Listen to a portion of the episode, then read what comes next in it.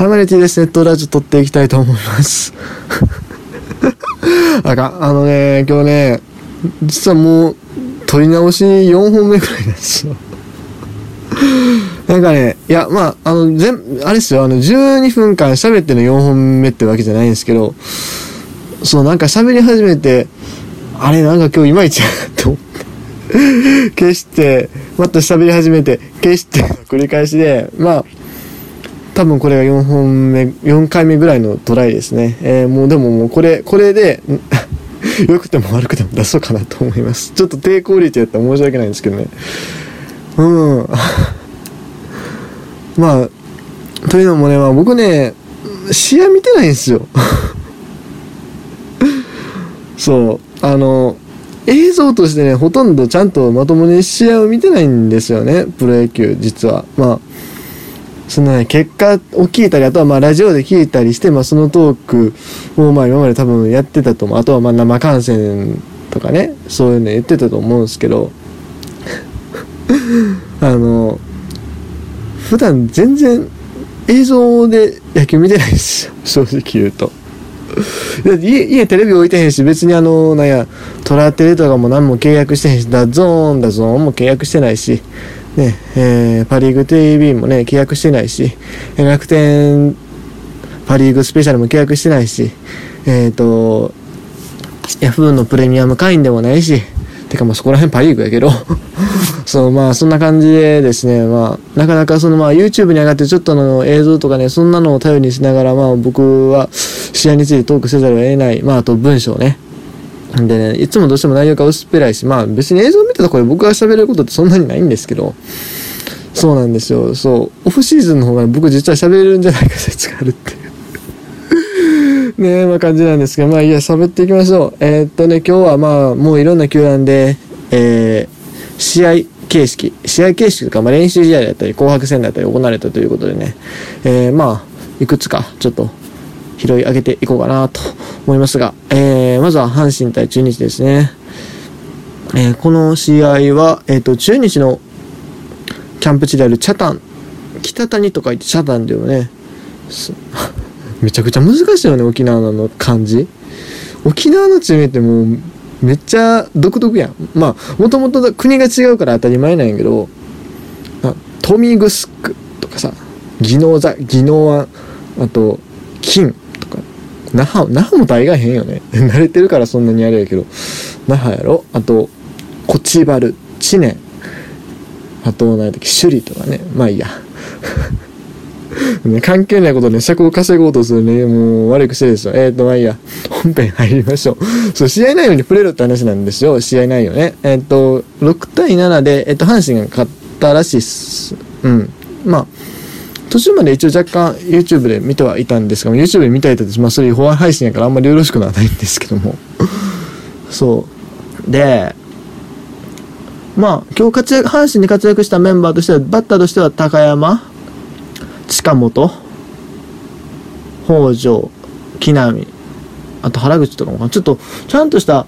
なんだ、成績みたいな僕入手できてないんであれなんですけど、まあ大体その辺が良かったみたいな風には聞いてます。で、ピッチャーと望月と、えっ、と、谷川正樹ですか。この二人が割と今日ええ感じやったみたいですね。うん。でね、そうですね、まあ何を話そうかなと。でも、ピッチャーに関してはまあ、秋山とか横山、あ、ああと、誰だっけ？えっ、と、もう一人。もう一人最後、最後じゃないわ。馬場か。この、まあ、選抜型3投手が、まあ、見事2点ずつ取られてるんですよね。それがね、ちょっと不満ではあるんですけども、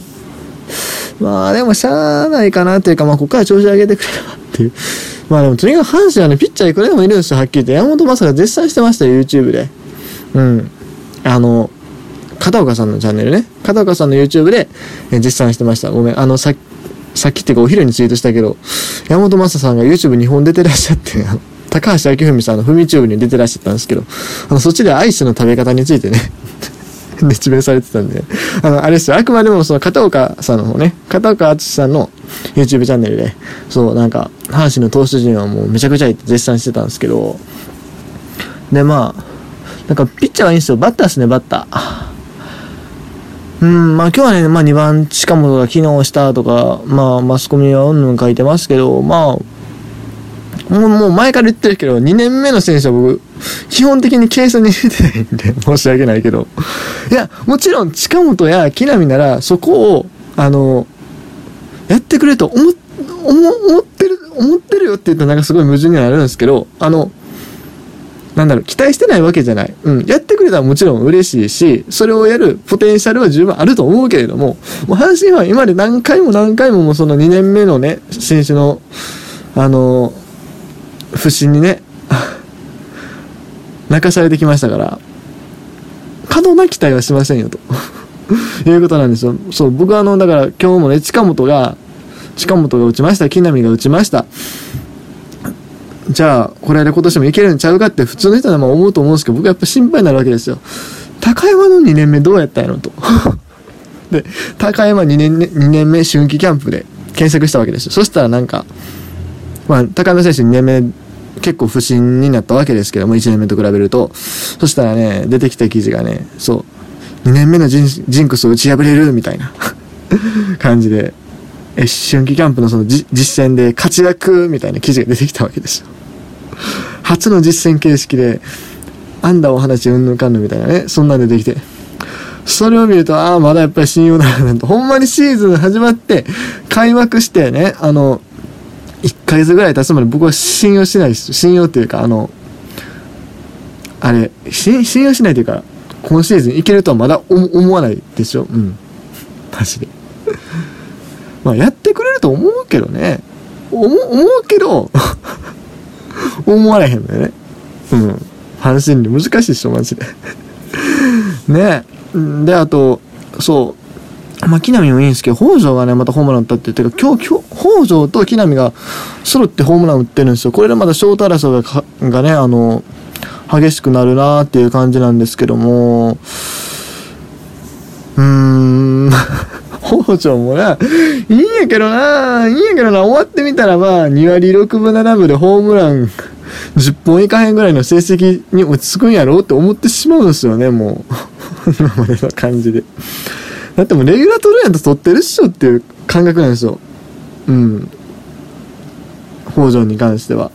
木浪はまだに来年が2年目やからあれやけど、まあ同い年でも北条もプロー何年やってんのえーっと、今年で8年目とかそんぐらい？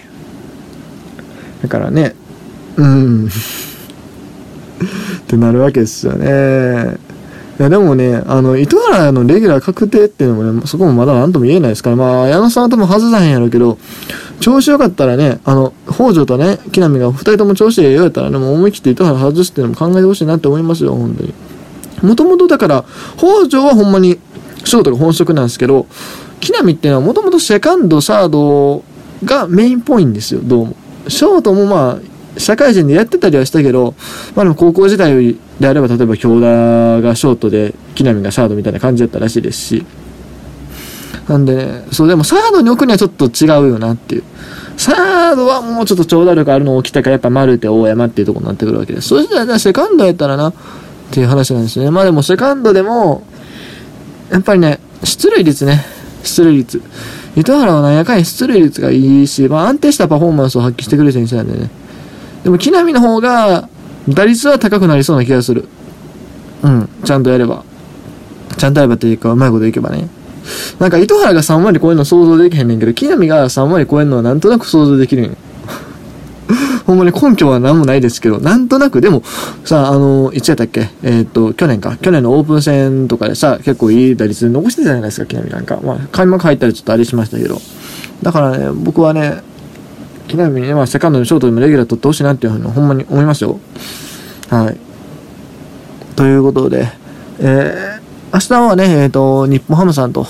技能座で、えーやるということで、えー、外野手でどうも島田君が出るらしいんで、それはちょっと楽しみですね。アジア、アジアじゃない、えっ、と、あ、そうか、アジアでいいか、アジアウィンターリーグでですね、えっ、と、結構活躍してたって聞いてるんで、まあ、英語しがね、今日さっぱりやったんで、